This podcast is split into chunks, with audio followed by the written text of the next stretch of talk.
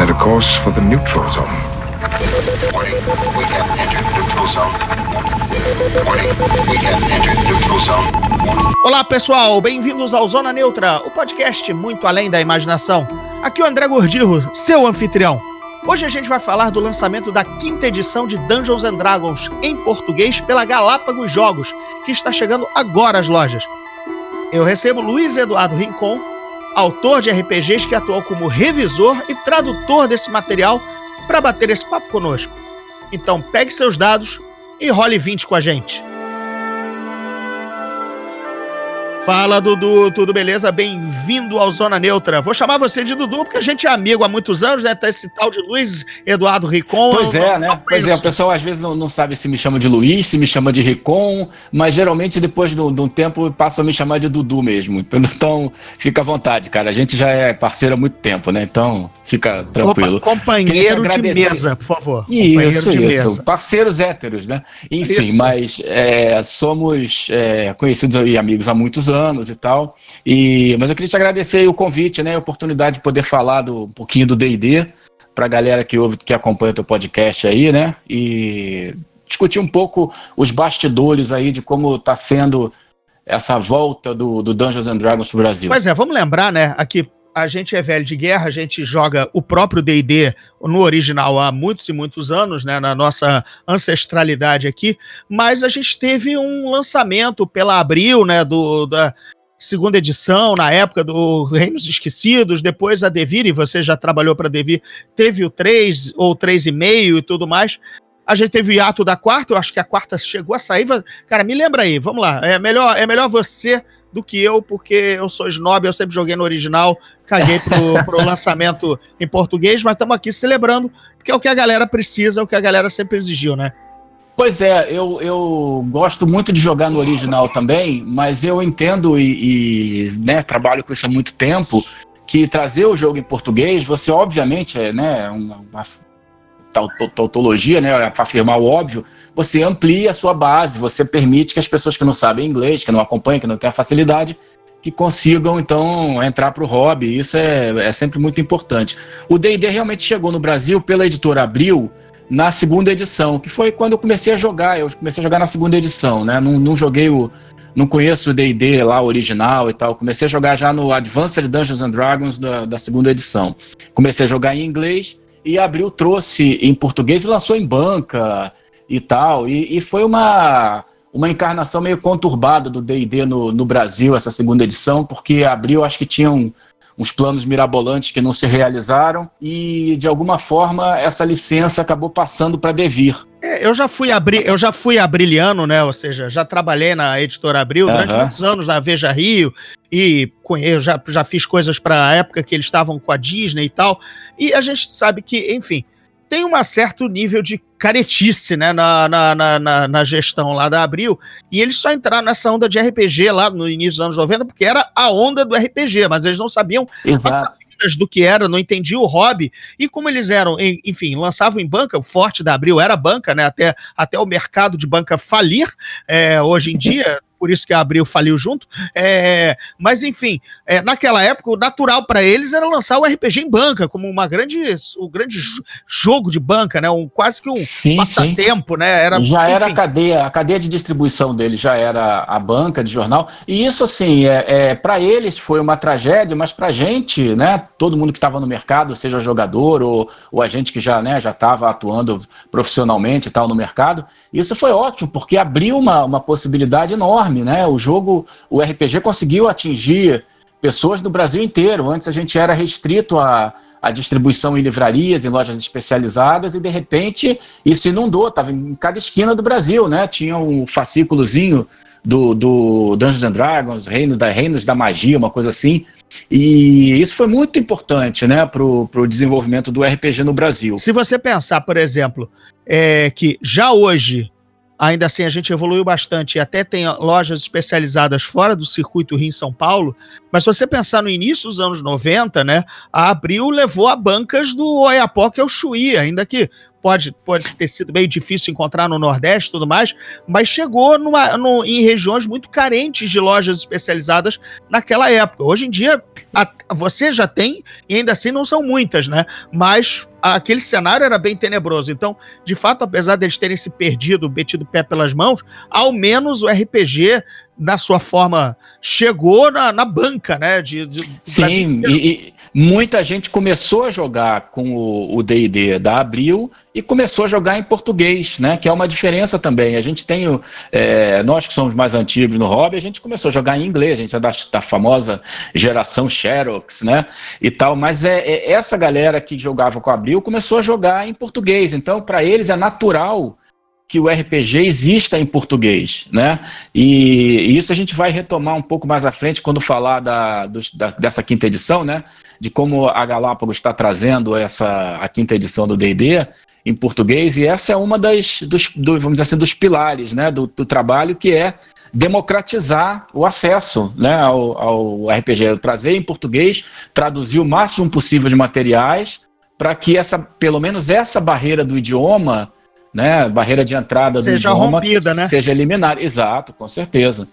Agora, então, é... puxa aí do teu, do teu, do teu background de participação aí, depois dessa, dessa parte da Abril, foi para Devir, né? A gente chega com a terceira Isso. edição. Isso, na verdade, essa segunda edição da Abril, a licença foi passada para Devir. Então, nessa época, eu estava na Devir. Né? Eu, eu entrei na Devir em 96 e parece que o D&D saiu pela Abril, acho que em 95, uma coisa assim, 94, 95, por aí, no início dos anos 90. E aí, quando a Abril passou a licença para a Devir, eu já estava trabalhando no, no, setor editorial da Devir. Eu fazia tradução, revisão, produção gráfica, a gente jogava nas 11 lá. Só que eu não trabalhava, não trabalhei com a linha do D&D do, do na época. Eu trabalhava com a linha do, do Vampire, né, do, do Storyteller. Mascarado você. Não, trabalhava com Storyteller, Cyberpunk 2020, é, Shadowrun, quando também a, a Ed Ouro passou para Devir, e o, o, a licença, e também o, o Castelo Falkenstein, que foi outro livro também que eu, que eu participei.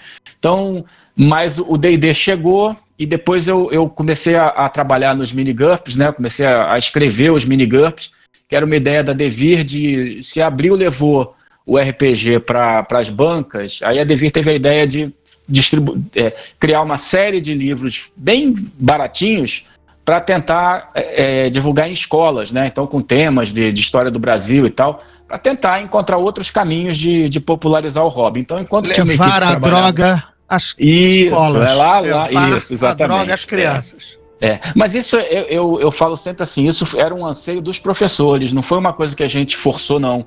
É, isso desde a época que eu, que eu trabalhava no Desafio dos Bandeirantes com a, com a GSA. Chegaremos lá, chegaremos lá. Pra, os professores chegavam para a gente e perguntavam: vem cá, como é que eu posso usar isso em sala de aula? Como é que eu posso usar em sala de aula? Então, de tanto que os professores perguntaram, né, obviamente as empresas falaram: ó, tem alguma coisa aí a ser trabalhada, né? Então, é só para dizer que eu não, não, não trabalhei diretamente com o D&D na Devir, né? Então, depois que eu. Todo que esse eu... preâmbulo foi para dizer: não, não trabalhei é, com exato. RPG. Não né? trabalhei com o DD na Devi. Foi uma das minhas frustrações na Devi, foi não ter trabalhado com DD. E depois a, a Devi é uma coleção de, de frustrações, mas tudo bem, deixa pra lá.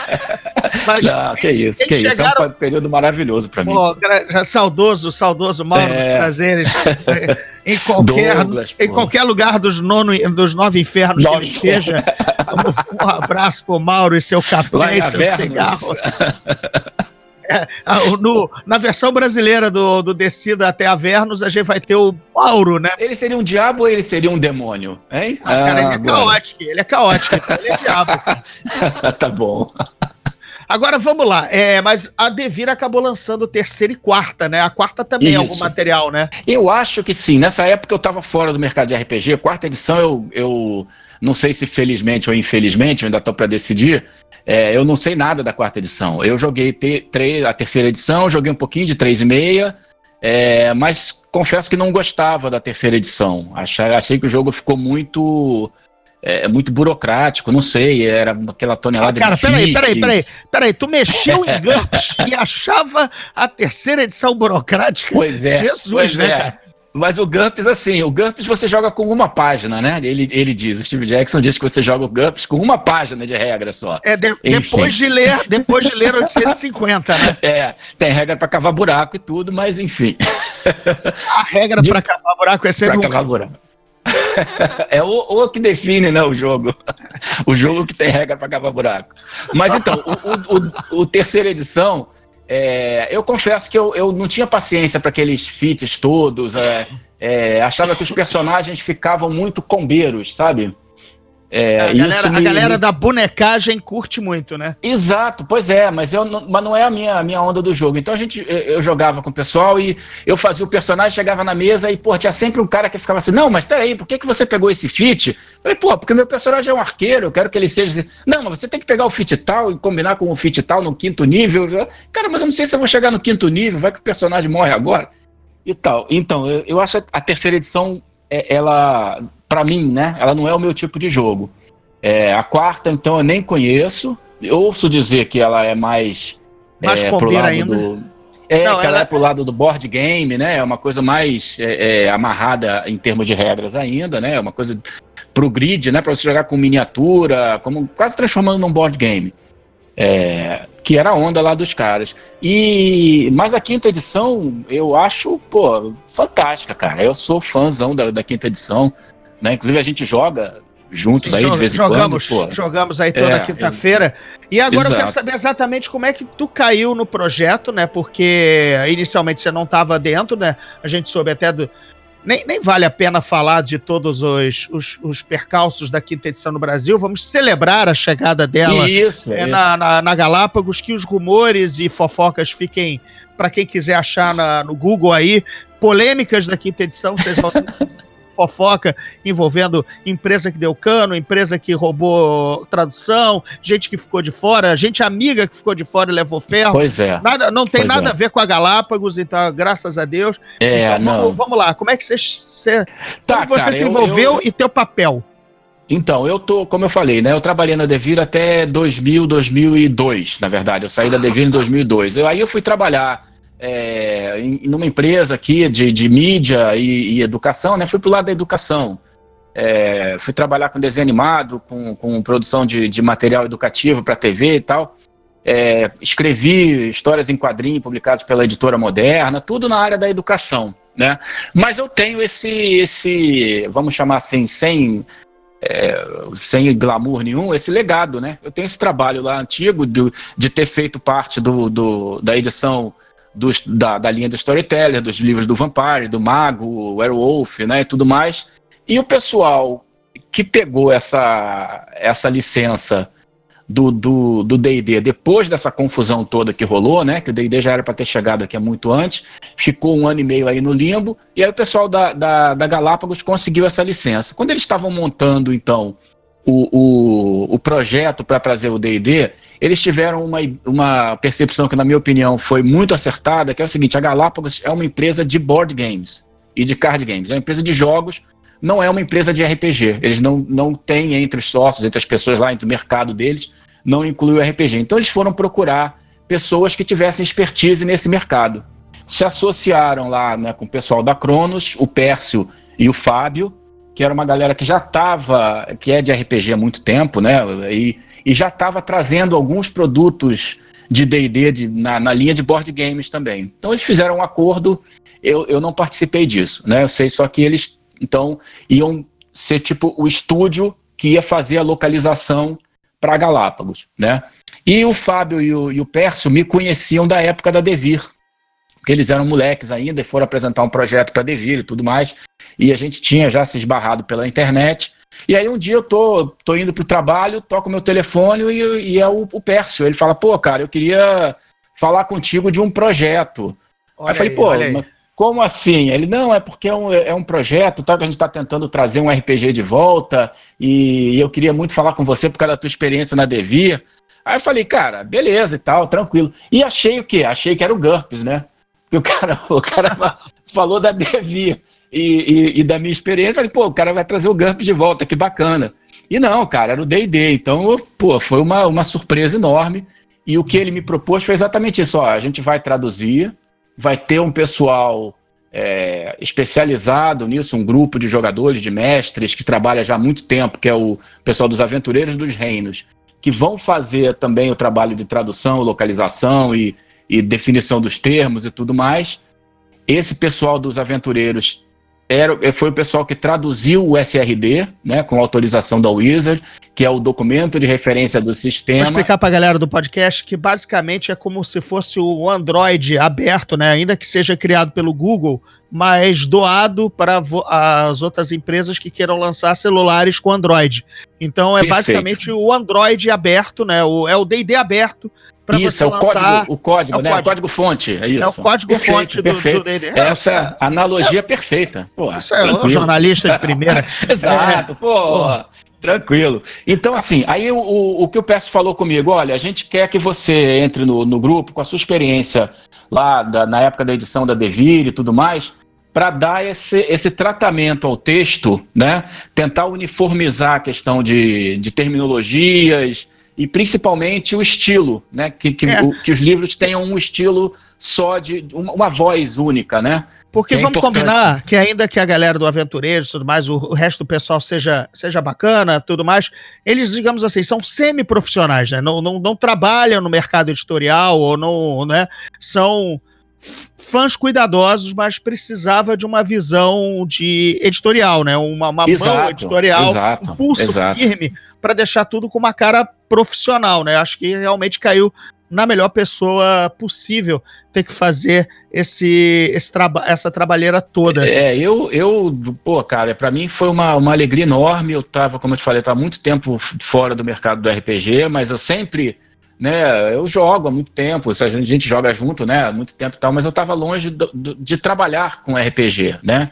E isso para mim foi uma grata surpresa desse convite e, e tem sido uma experiência muito legal, muito interessante, porque os caras são muito mais novos do que eu, né? Então eles têm uma visão é, diferente do jogo, diferente de termos, eles têm uma, uma, uma cultura, né? Do, do, até mesmo do, da edição da Abril e tudo mais, e, e, e, eu trago essa, essa bagagem lá da Devir, coisas que eu aprendi com o Douglas, com o Mauro, né, de como é, é, a gente delimitar ali a, a, terminologia, ou seja, um termo em inglês para um termo em português, para a gente não ter confusão, né? Então, tentar sempre ser preciso, ser exato na, na utilização das palavras, e mesmo na, na, questão, aí sim, da questão do, do estilo do texto, né? porque tem coisas que é, a pessoa vai, vai, traduzir direto do, do inglês, mas vai ficar uma coisa meio de, de, pé quebrado ali, né? Fica uma frase meio dura. Você que é tradutor, você sabe exatamente o que eu estou falando.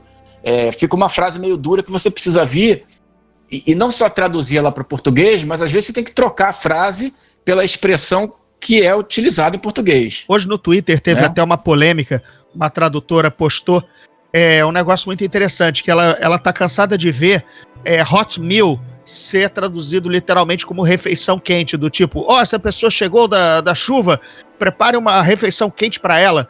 Ninguém fala isso em português. Não. As pessoas dizem, ah, é, pega um prato de comida para a pessoa. Isso, prato de comida. No, no é? máximo, prato quente. Quando, prato quando quente, é uma coisa é, no restaurante, quando você vai no restaurante, vai ter lá prato quente, né? Mas em é. casa é isso aí, pô, faz um prato de comida aí, porque dá um prato de comida pro cara, né? Exato, é, chegou, chegou cansado, chegou com fome da rua, chegou de uma tempestade, tá ali tremendo de frio. Não, cara, fez um prato de comida aqui pro, pro companheiro e tudo mais. Já imaginei, coloca a refeição quente. Quem diz isso, né? É, esse é o bom é. senso do tradutor, que apesar de uma coisa ser gritantemente literal, não é como a gente fala, né? O tal do borboleta Exato. do estômago, que não existe borboleta do não estômago. Existe, é. não existe. Aí você tem que buscar, você, você tem que buscar, a gente, é.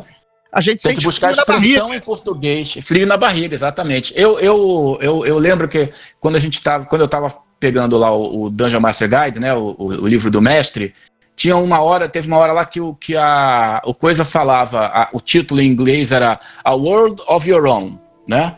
E foi traduzido, obviamente, o seu próprio mundo. Não, mas não, é, não, não, é o seu próprio mundo. Aí eu botei o mundo criado o mundo por você. seu. É, o mundo é seu. é todo seu, entendeu? Exatamente. A World of Your Own, eu botei o mundo é todo seu. Porque é como a gente fala em português, né? Tava errado botar o, o seu próprio mundo? Não, não tá errado. Mas não tá expressando exatamente a ideia, o tom, né? O, tá o, sem classe. Tá sem classe. Perfeito, né? perfeito. É isso Tá aí. duro. Então, Tá duro, é o esse trabalho. É, tá duro, perfeito. O trabalho que eu tenho feito no, com, o- com o DD é, um- é essa tentativa de. é, é, eu chamo de arredondar o texto, né? Trazer- tá deixar o texto um pouco mais amolecendo. redondo. Você tá Isso, colocando deixar o- água no feijão, né? Isso. Botar um açúcarzinho ali para ficar é, mais tranquilo. É óbvio que, sim, a maior parte do livro, dos livros são muito objetivos, é um manual de regras, né? Então a- a- o texto é bastante seco, às vezes. Mas nas partes que são mais evocativas, aí a gente tem a condição de, de fazer um texto mais floreado, é, mais poético. É, inclusive tem uma coisa muito bacana na- na- nas orientações que foram traçadas pelo pessoal aqui no Brasil, que não é uma coisa que veio de fora, foi decidida aqui, que é o seguinte: cada cultura eles estão é, tratando com uma abordagem. Então, por exemplo, os elfos, como são uma raça, uma cultura ancestral, muito erudita e tudo mais, então a gente dá preferência sempre, quando um termo é élfico, a gente dá preferência a usar termos mais antigos, mais rebuscados, mais arcaicos, né? Quando Basicamente é anão, o meu vocabulário, né? Basicamente É quem me aí, ouve no, quem me ouve no Geek. Mix sabe que eu sou ancião da mesa e eu uso coisas como folgazão, Um por exemplo. Isso, exatamente, é uma coisa por aí. Os anões são mais diretos e mais retos, então a- até a- as frases a gente tenta eliminar palavras, eliminar advérbio para botar a coisa mais direta. Os gnomos, eles são mais divertidos, eles são aí sim lúdicos, né? Então a gente tenta sempre fazer trocadilho, botar rimado, né, e tal. Isso é quase imperceptível, tá, André? Não é uma coisa que o cara vai Sim, abrir o sim. livro e vai mas é só uma coisa que a gente mantém lá no, no, no, no cérebro, né? Mantém essa luzinha acesa. Na hora que está tratando lá e vê que um, por exemplo, no Monster, no, no Monster Manual, que tem uma, uma citaçãozinha que é de um gnomo, aí eu já vou abordar aquele texto de forma diferente, né? Na hora que eu for a- a- arredondar ali aquele texto, eu já vou, não, peraí, gnomo não falaria desse jeito, o gnomo falaria um pouquinho mais divertido e tal. Então é, é, é um pouco essa esse trabalho aí que tem sido feito. Agora, você né, teve pelo- alguma autonomia aí, por exemplo, até meter o dedo em coisas que já estão sendo polêmicas, porque a internet adora uma polêmica, né? Então, tudo, qualquer coisa que vaza já tem a gritaria, né? Dedo no cu e gritaria. É, do tipo, por exemplo, o tal do, vamos lá, o salvaguarda, né? É, foi Pois é, mantido, vai pois ser, é. não vai ser? Então, Sob sua é- gerência, on your watch, é, valeu o salvaguarda ou não valeu? Valeu, valeu, salvaguarda. Eu, eu, eu quando cheguei, é, é assim, quando eu cheguei já tava assim, né? Já tava assim quando eu cheguei. Isso, É, Homer verdade- Simpson, né? É, Homer Simpson. Eu, é, isso que me ensinou foi o Mauro da Devir. A gente falou dele aqui. Ele falou assim, quando eu cheguei lá na, na Devir, um dos primeiros dias, ele falou: Luiz, você aqui, para ter sucesso na Devir, você tem que aprender as três regras da Devir. Aí eu falei, porra, caralho, me fudi, né? O que, que eu tenho que. O que, que é, Mauro? O que, que eu.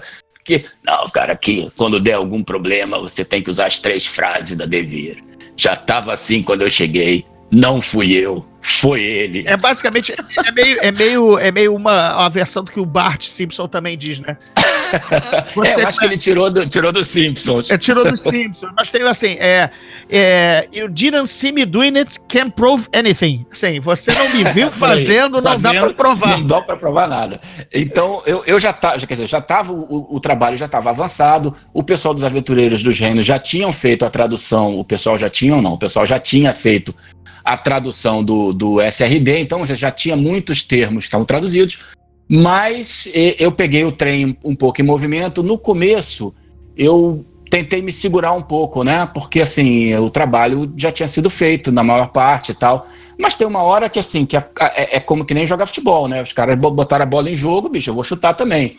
Então é óbvio que alguns termos eu tinha hora que incomodava, eu falava assim, cara, mesmo esse termo já estando definido, acho que a gente podia pensar de novo, um- um- uma outra opção melhor.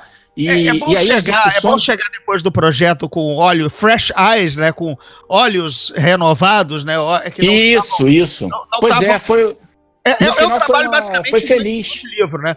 Porque o editor de livro chega depois de, do, do escritor ler aquele manuscrito sete, oito vezes. Você tá tão ma- é, micro, é, né, a- microanalisando que você não consegue macroanalisar o teu trabalho, né? Exato, exato. aí eu- Para mim foi ótimo ter, ter entrado no, no meio, porque exatamente eu estava trazendo essa visão é, né, vamos dizer assim, Limpa. sem estar contaminada, visão limpa, uma visão até ingênua, né? Porque eu não, não conheço os termos em português, como falei, eu sempre joguei D&D em inglês, então é, para mim foi uma descoberta também dos termos. Então eu podia ter uma crítica dos termos, um pouco com a minha visão editorial, falar, pô, isso não vai funcionar, e ao mesmo tempo com uma visão de jogador mesmo, pô, mas isso daí tá me incomodando, eu como jogador, tal. Mas no caso do salvaguarda, que foi o que a gente falou, eu achei uma, uma, uma, solução genial, entendeu?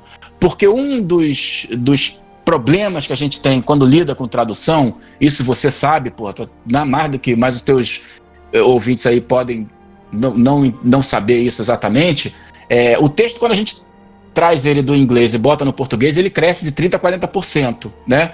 Então a gente, como tradutor, tem uma luta de tentar é, é, fazer a coisa, né? enxugar, é, enxugar os Porque textos. senão o produto final vai sair muito caro, né? O livro vai inchar, né? Eu tinha ouvido a conta de 20%. Você me traz 30 a 40, vou ficar no 30, que é entre é, 20 e 40. Sim, Mas, cara, lá, um, um, livro é. um, um, livro engordar 30% significa mais peso no transporte, mais espaço em estocagem, mais papel gasto, várias e, coisas e, da, da logística. E, você, você acaba tendo que diminuir a fonte, né, o tamanho da letra, para poder seja, caber as mesmas coisas na, na mesma página. É, exato, é um horror. Então, é uma luta sempre para enxugar o texto. E no caso Assim, você tinha o, o, o, save and throw. Se você contar lá quantas letras tem e pegar o salvaguarda, você vai ver que é muito semelhante. Então, esse também é um, é um princípio que a gente usou na, na tradução, né? Na hora é, de trazer a versão anterior era a, a, versão anterior era o teste de resistência, né? Teste de resistência. Ah. Pois é. E aí você tem resistência a veneno, resistência a dano, não sei o que, não sei o que lá. E o teste de resistência não tem nada a ver com essa resistência. Quer dizer, gerava uma complexidade é, desnecessária para o sistema. É, eu, entendo, sistema... eu entendo por que, que foi para um, um, um, um, um termo que não é encontrado em mais nenhum outro outra mecânica do jogo, para exatamente Exato. não confundir as mecânicas, entendeu? É, é genial foi a minha, é a minha opinião. Eu não, não, não, não, não, não quero convencer tranquilo. ninguém, não. Eu realmente, eu, como pessoalmente, gostei da, da solução. Eu acho um termo interessante, né? É, é um termo que, para mim, faz sentido para aquilo. É, e ainda lembra termos... o save, né? Rola um save é, aí, rola uma salvaguarda aí. Tem rola uma salvaguarda, man, mantém a raiz, né? O radical é o mesmo, né? Eu acho que quando vocês pegarem, uh, os ouvintes aí, pegarem o, o livro do jogador para ver, vocês vão perceber que vários, vários termos a gente tentou preservar esse radical, porque mesmo que você tenha só uma memória residual da coisa em inglês, na hora que você pegar em português, você vai reconhecer, ah tá, isso daqui salvaguarda, porra, é o save and throw, claro, né? É óbvio que é o save and throw. Então, é, é, monstros também a gente tentou manter é, a, o radical de algumas coisas, o próprio, a, a própria raça lá, o, o, o Tiflin, né? Isso. Que a gente podia traduzir como endemoniado, demoníaco, endiabrado endiabrado, sei lá, uma porra qualquer dessa, infernoso. Oi, eu sou o endiabrado. É, é eu sou infernal, sei lá. Mas é, a, a, solução foi trazer, manter a sonoridade do começo da palavra, o TIF, né? Porque, é, que é o que diferencia aquela, aquela palavra à primeira vista, e trazer o elemento sombrio, feroz, como ferino, né? Que é relativo à fera e ele ficou com uma sonoridade que parece Tiflin, Tiferino. Você não vai confundir, não vai achar que é uma outra coisa, entendeu? Certo, certo. É, você pode até não gostar da palavra, isso é. é, é, é existe do, o gostar um. e não gostar. É, é do, do ser humano, tá, tá, tá, é do jogo, entendeu? É do jogo não gostar. É, eu vi o pessoal reclamando pra caramba aí do, da, de algumas escolhas específicas de, de nomes de cidade. É, e tudo neve, mais. Né? Neve nunca. É, neve nunca. Neve nunca. É, eu, eu não vou dizer que fui eu que, que sugeriu Neve Nunca, mas, é, mas foi. Enfim, é, então essa culpa eu carrego comigo. Tem uma cara de Lula livre aí, mas é, eu, não, comentar, não, vamos tem, deixar para os bastidores. É porque, deixa, deixa eu falar é sobre isso, não especificamente sobre Neve Nunca, mas sobre o contexto do Forgotten Realms, que muita gente pode não perceber isso. Mas os nomes de, de, de né, a, a, toponímia toda, o nome de lugar do Forgotten Realms é toda em cima de trocadilho, é, de jogos de palavra. Então, o, o próprio Neverwinter é porque o cara que fundou a cidade se chamava Fulano Never, entendeu? Então, é Neverwinter, porque tem uma, uma fonte termal, sei lá, um rio termal, que aí é tudo gelado, menos aquela cidade ali, então nunca neva naquele lugar, entendeu? Então, é, tinha até a brincadeira também de que os, como é que é, os jardineiros da cidade são tão bons que fazem jardins que mesmo na neve, mesmo no inverno, florescem, entendeu? Isso, exato, aí... exato. Então, a neve nunca ficou gente... maneiro. Neve nunca ficou eu, maneiro. é, eu, porque na verdade a brincadeira aí era ou traduzir como começar como nunca nunca inverno, ou nunca inverno, inverno, invernunca, mas, não, mas não, não ia manter o tal do radical, né? Do tiferino, do salvaguarda. Quando eu colocar neve no começo, você vai para neve never, entendeu? E aí você tem um jogo de palavras, né? Olha aí, a tradução a praça é nossa. A tradução é Você pode não gostar, é do jogo não gostar, perfeito. Acho que a opinião é livre, todo mundo pode ter a opinião que quiser. É, mas existe método na nossa loucura, só isso que, era, que é importante registrar. A gente não faz as coisas de orelhada, né? As escolhas são pensadas, discutidas pra cacete no grupo, depois elas são levadas pro pessoal da Galápagos. É, depois que a gente faz o, o livro todo, isso vai para Wizards, eles é, para Gale Force 9, eles fazem uma revisão lá, eles têm gente que revisa o português, vai para o Wizard, revisa de novo o português e eles aprovam lá e aí volta para cá para a gente fazer as correções. Então, não é uma coisa que alguém, o Pércio decide, eu decido, o pessoal dos aventureiros decide, o dono da Galápagos decide. Não é assim, né? É um trabalho é, bastante criterioso e com os, os princípios muito claros, né?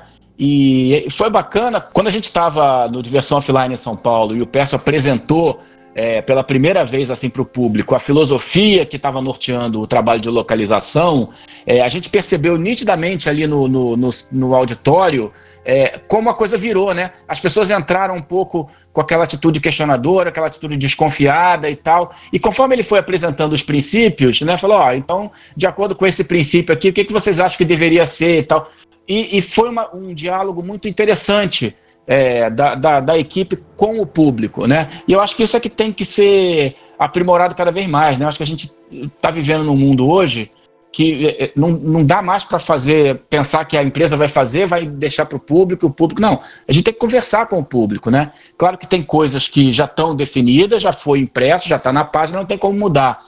Mas daqui para frente, a gente vai criando uma nova cultura, né? O D&D está chegando de novo ao Brasil, com uma nova proposta, com uma nova tradução, e vamos embora, vamos discutir, vamos conversar com a comunidade. Chegando na sua melhor edição né? Perfeito, é, perfeito. Eu sou fã roxo da quinta edição.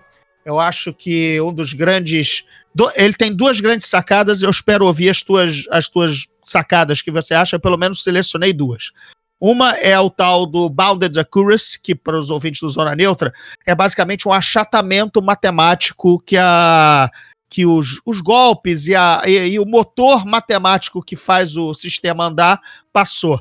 Né? O, a 3,5 tinha uns números muito altos, umas somas muito altas e complexas, e pra, só para resumir, a quinta edição tornou tudo assim, o, com números muito mais baixos, mais simples de somar ou mais simples de, de, de trabalhar em termos de golpes e acertos e tal. Ou seja, como eu disse, o motor matemático do jogo. E a segunda sacada foi ter regras diferentes para a montagem dos personagens e a montagem dos, seu, dos adversários, que são monstros e adversários humanos, os tal dos NPCs, personagens que são, é, são do mestre.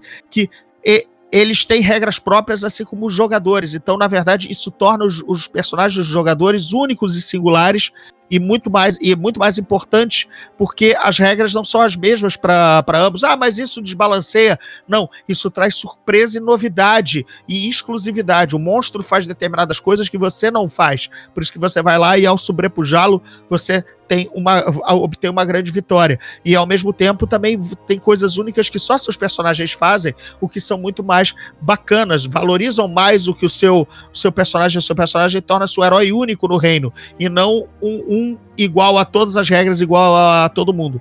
É assim, é pelo menos essa é a minha visão, esses são meus destaques para quinta edição. Eu queria saber das tuas. Tá, concordo totalmente com o que você falou. Eu vou pegar o, o Bounded Accuracy também é, para dizer uma, um outro aspecto que está relacionado ao que você falou. Quer dizer, esse achatamento da probabilidade ele permite que você acabe com um grande problema do, do Dungeons and Dragons. É, que a gente costumava jogar, que assim, os personagens iam ficando cada vez mais poderosos, cada vez mais poderosos, e os inimigos, é, é, você de repente tinha um, uma tonelada de, de criaturas atacando você e, e, e, e, nada acontecia com o seu personagem, né? Tanto o personagem jogador como, como os NPCs. Agora não, agora no, na quinta edição, se você tiver um grupo de cinco jogadores e você tem seis goblins no começo da, da, da carreira ali dos jogadores, se os Goblins já têm uma superioridade numérica, já fica ruim para pro time, entendeu? Assim, não é porque você é aventureiro que você vai se dar bem, não. Então, assim, é, é, começa a ser a, a, a, a, estratégia e a tática para resolver as situações começa a ser mais importante do que o número que está escrito na sua, na sua ficha lá de personagem, né? Isso é uma coisa que eu achei bacana. E os goblins, por exemplo, como eu, como eu falei, eles têm habilidades diferentes do, do personagem que podem te surpreender, do tipo o tal do Tactics. Ou, ou como, como, como é muito fácil montar monstro, ou, ou, ou, na verdade, alterar os monstros, porque eh, o DD quinta edição ficou uma espécie de Lego de poderes, ou seja, você desencaixa uma coisa e encaixa outra, você pode dizer que aqueles goblins cospem fogo com simplesmente pegar lá uma, um, um poderzinho bobo de cabeça, você dizer, e você já muda todo o encounter e já Exato. joga uma novidade para os players. E, e, e, o, e o barato é que a preparação para o DM, o tal da prep, né, é muito pequena para isso. Tá bom, o cara vai lançar é, esses goblins cospem fogo. A regra de cospem fogo é um D6 de chamas e ele atira que nem ele atira uma faca. Acabou.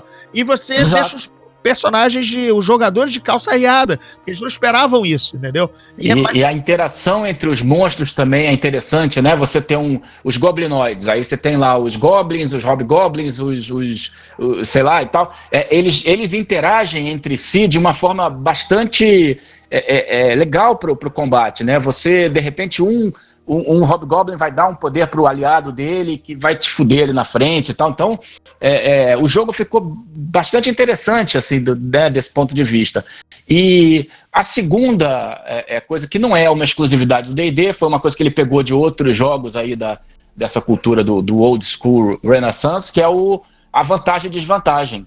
Eu acho que é uma mecânica extremamente elegante, né, para resolver toda aquela caralhada de, de bônus que a gente tinha, de mais um para isso, menos um para aquilo, mais dois para menos cinco e tal. Agora não, bicho. Você tem vantagem, você rola dois dados. Você tem desvantagem, rola dois dados. Se tem vantagem, pega o resultado maior. Se tem desvantagem, pega o resultado menor. É Acabou. muito elegante, é muito rápido, né? Isso na é. mesa de jogo, porra, é, é, o jogo voa, né? É, até, até o DM, que antigamente disse assim, ah, ele, ele pensa, ele queria te dar um bônus por alguma coisa. Tá, eu dou mais quatro, eu dou mais seis, eu dou mais dois. Peraí, mas ele já tá com mais dois somado a essa situação, então mais dois agora é mais quatro. Cara, já parava, o jogo já parava. A, Isso, a, é. a, o storytelling, a narrativa já parava para entrar na, na, na, na, na convulsão matemática. O, o DM simplesmente assim, cara, faz o seguinte, rola com vantagem. Acabou. Pronto. Acabou. Uma, uma outra coisa que não é, aí não é, é intrínseco do jogo, mas está é, a partir da, da, cultura né, do que ele, que ele gerou, a partir dessa coisa dos streamers, do Critical Role, lá, do Acquisitions Incorporated, quer dizer, é, é, o D&D, a quinta edição do D&D gerou uma cultura ao redor do D&D que tem, na minha opinião, todo mundo pode o direito de discordar, a gente discute isso tranquilamente, é, gerou uma, uma cultura que enxerga o jogo com muita liberdade. As pessoas se apropriam do D&D de formas diferentes. Se você olhar o jogo que os caras fazem lá no Critical Role, tá bom, é um, é um show, é um entretenimento, parará. Mas a forma como eles jogam é diferente da forma como aquela menina lá do Demolidor, a Deborah Ann Wall, como ela mestra, né? Como o pessoal Exato. do Acquisitions Incorporated, como você está mestrando na sua casa, como seu amigo está mestrando outro. Quer dizer, é, ele, ele te. Essa cultura dos streamers mostrou para o público que, olha, você não precisa jogar exatamente como está no livro. Você joga da maneira que você quiser e esse é o jeito certo de jogar, entendeu? Isso na verdade, o legal. jogo, o jogo de novo vira um, um código, o um código fonte. Aí, Perfeito. a partir daí, se você quer fazer um jogo de tiro, quer fazer um jogo de intriga, quer fazer um jogo de aquisição de dinheiro, a regra tá lá e ela é ela tá bem streamlined, né? Ela tá bem, bem mais ágil e bem mais flexível, ainda que, por exemplo, eu reclame que a parte dos skills, das habilidades está muito pobre em relação às outras, mas isso é uma É. reclamação minha particular, do Oswaldinho também, meu colega de, do podcast Dado de Três, galera, sempre lembrando que eu mantenho um segundo podcast só dedicado para o RPG com o meu caro amicíssimo de mesa Oswaldo Crispim e o nosso Afonso 3D lá do Geek Mix, a gente mantém o Dado de Três, lembrando aí o jabazinho do meu outro podcast, também esse só focado em RPG, mas voltando aqui, então é uma, é uma questão minha, é uma questão do Oswaldo, que a gente gostaria de ver as habilidades melhor descritas para você saber o que faz melhor, o que a regra permite, mas de novo, você também pode ter simplesmente a, a, a, o, a liberdade de dizer que faz qualquer coisa, ainda assim que não, não seja,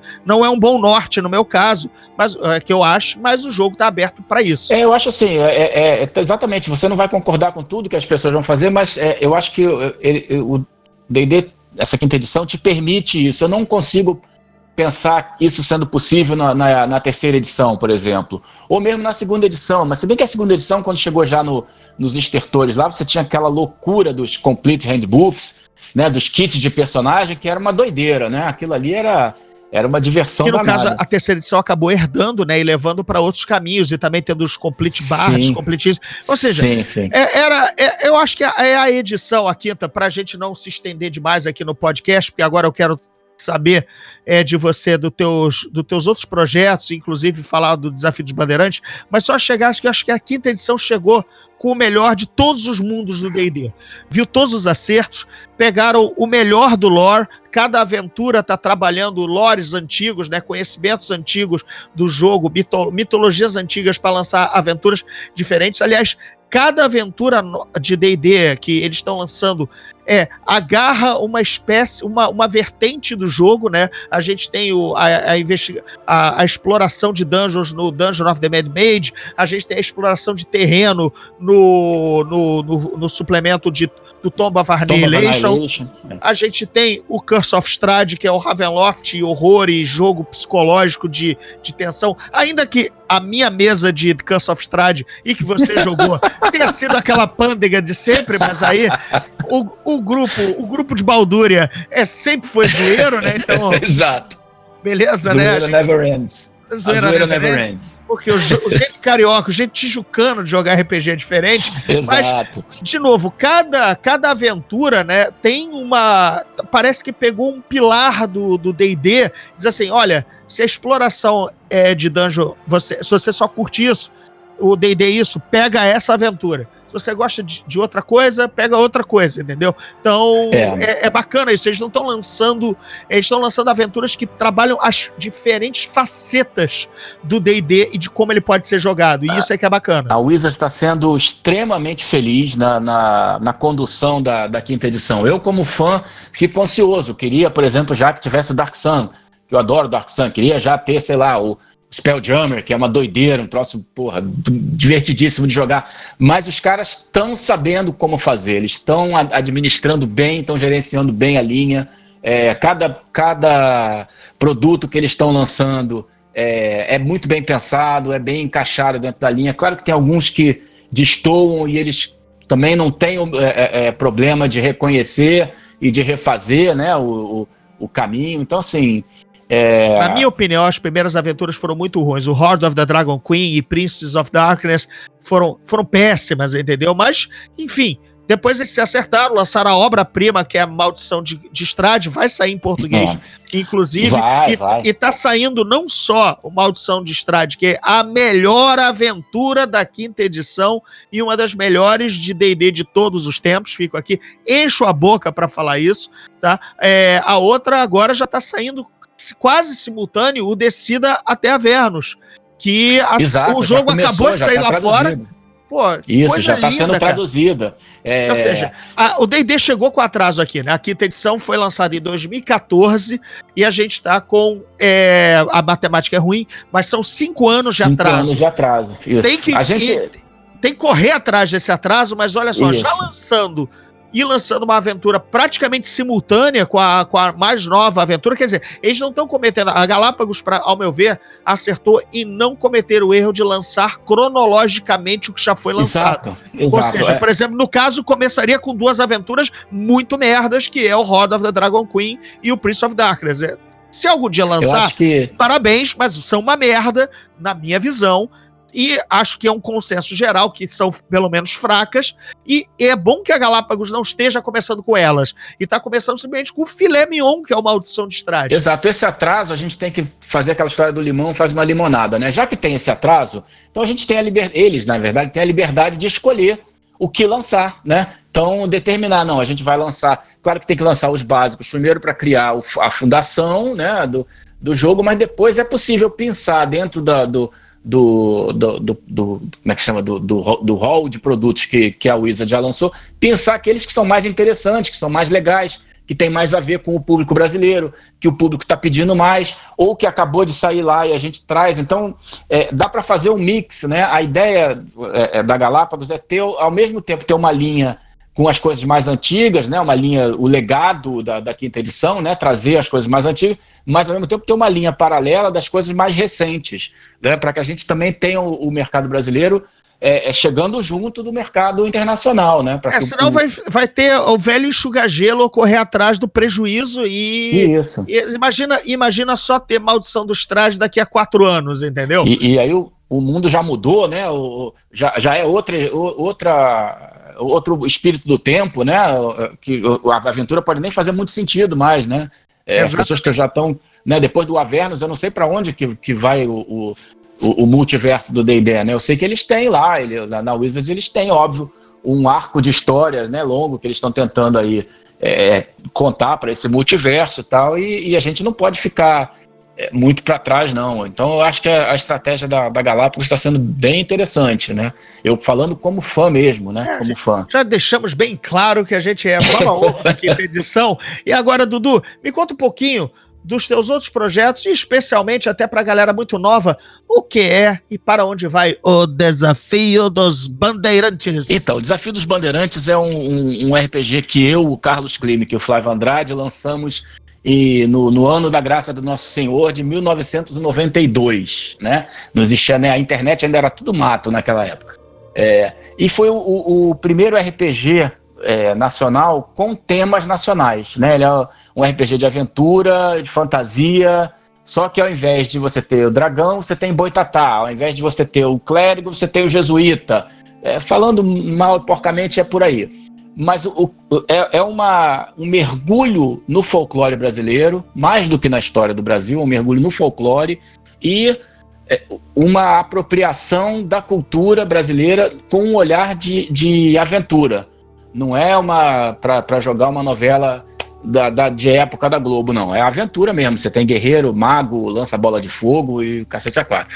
E a gente lançou isso em 92 e o jogo em 96, quando a editora, a GSA, fechou as portas, o jogo ficou na memória, né? E até hoje as pessoas é, é, gostam muito do jogo, mantêm vivo o, o, o amor pelo, pelo desafio dos bandeirantes e querem sempre que a gente traga o jogo de volta, né? Eu já tentei fazer isso várias vezes, o Carlos já tentou, o Flávio já tentou, e a gente tem conversado com a New Order, né, para tentar aí uma forma de, de, de trazer o jogo de Worlds! volta. É, pois é, Savage Worlds. É, sistema então, elegante, com, com é um sistema. pouco, né, mas- é, comprovado. é, olha só, a, a gente já, já teve a proposta de fazer para Savage Worlds, para Fate. É, o próprio Anésio queria que a gente fizesse no Cypher System. Aí eu fui olhar o Cypher System e falei assim: porra, Anésio, nesse sistema o mestre não, não rola dado, tá maluco, porra. Eu vou botar o sistema, né? No, o desafio dos bandeirantes. Eu, como mestre, eu gosto de rolar dado, então, né? Não, não, não, não, não vai por aí. Enfim, é, então a gente está conversando com a New Order. é, a gente, o, o projeto atrasou muito, né? A gente teve problemas, um milhão de problemas de, de contrato e tudo mais. É, a New Order também tem os- a sua seu calendário de lançamentos lá, cada dia engrossando mais. Pegou agora o Pathfinder, então é uma outra powerhouse aí do, do, do É, RPG é. nacional. Exatamente. O, Pa- o Pathfinder 2 é legal que o, o mercado brasileiro vai receber tanto o D&D na sua mais atual e melhor é, é, é, existência, melhor identidade, que é a quinta edição, e a gente vai ter também o Pathfinder, que sempre foi um D&D um, um melhorado, vamos assim, um D&D repensado é, na sua primeira encarnação, já chegando agora na sua segunda edição, a segunda versão, que é o Pathfinder 2. Então, cara, não dá para reclamar é, é, sendo jogador brasileiro, até porque a Galápagos também anunciou o Vampire, né? A, a isso, máscara. Isso, quinta, isso. Quinta edição. Então, para quem quiser aquele joguinho mais flosor, mais ó, introspectivo, assim, geração, amigos, Vampire, né? É, amigos, tirem seu sobretudo, tirem o sobretudo do armário, entendeu? Porque o Vampire é o Vampire vai voltar. E eu, eu tô muito contente, porque, pô, eu participei do, da, da edição do, do Vampire na, pela Devia, e era uma das, das linhas que eu mais gostava de trabalhar, porque eram, os livros eram muito, muito interessantes, muito legais de se trabalhar. O, o texto era muito bom, a arte era muito boa, é, o, o, pessoal da White Wolf era, era, sempre, né, na época lá, um pessoal muito cabeça aberta, muito bacana de, de, de trabalhar, porque eles tinham sempre conceitos inovadores e tal. Essa edição, eu confesso que eu não, não conheço ainda, vou começar a, tomar contato com ela a partir de agora, se eu for entrar nesse projeto. Ainda não está é, muito certo que eu, que eu vá participar, não, mas eu tenho muita vontade de participar. Mas olhando é, em termos mas... de mercado, tá bacana, né? A gente ter D&D, tá, Pathfinder e Vampire... É, ah, 2020 tamo... é o ano do RPG no Brasil. Ano do RPG, que nem o 2019 é o ano do podcast, né? Isso, é... 2020 é o ano do RPG no Brasil. Bem, vamos terminar nessa alta nota aí. Vamos é, falando que o RPG, é, que o podcast é o 2019 é o ano do podcast, então vamos fazer aquele chamadinha final. Antes, obviamente, agradecer a presença do Dudu. Obrigado, Dudu Ricon. Valeu. Pô, cara, eu que agradeço. Um abraço aí para todos, cara. Como é que a gente te encontra nas redes? Como é que a galera conhece teu é, trabalho? É, Manda ver Luiz, aí. Luiz Ricon, Luiz com Z, Ricon, R-I-C-O-N. Luiz Ricon. É, pode procurar Luiz Ricon no Facebook, no, no WhatsApp, no WhatsApp não, no, no Instagram, YouTube, todas as redes sociais, Luiz Ricon me procura, cara, e vem bater um papo comigo. Fala que não gostou de neve nunca, xinga, não tem problema não, a gente discute. Beleza. Bem, pessoal, por hoje eu fico por aqui. Se você é fã do Zona Neutra, não deixe de conferir a loja virtual com a camiseta podcast em www.montink.com.br barra loja barra gordirro para adquirir a sua. Eu vou deixar esse link criminoso de lembrar aqui no post do Anchor, beleza? Me sigam também no arroba gordirro no Twitter e Instagram. Avaliem, por favor, o podcast com várias estrelinhas lá no Apple Podcast, que ajuda bastante, e divulgue o Zona Neutra para os seus amigos. Em breve, eu vou começar uma campanha de financiamento no PicPay para aumentar a regularidade e a qualidade do Zona Neutra. Fiquem ligados, porque também, além do formato tradicional do Zona Neutra, eu estou lançando, sem regularidade, mas muitas vezes por semana, o Zona Neutra Blasts pipocas rápidas, tiros ligeiros de cultura pop direto no seu celular. Valeu, galera. Valeu, Dudu. Muito obrigado. Até a próxima Zona Neutra. Esse podcast é produzido pela Fulano de Tal Produtora.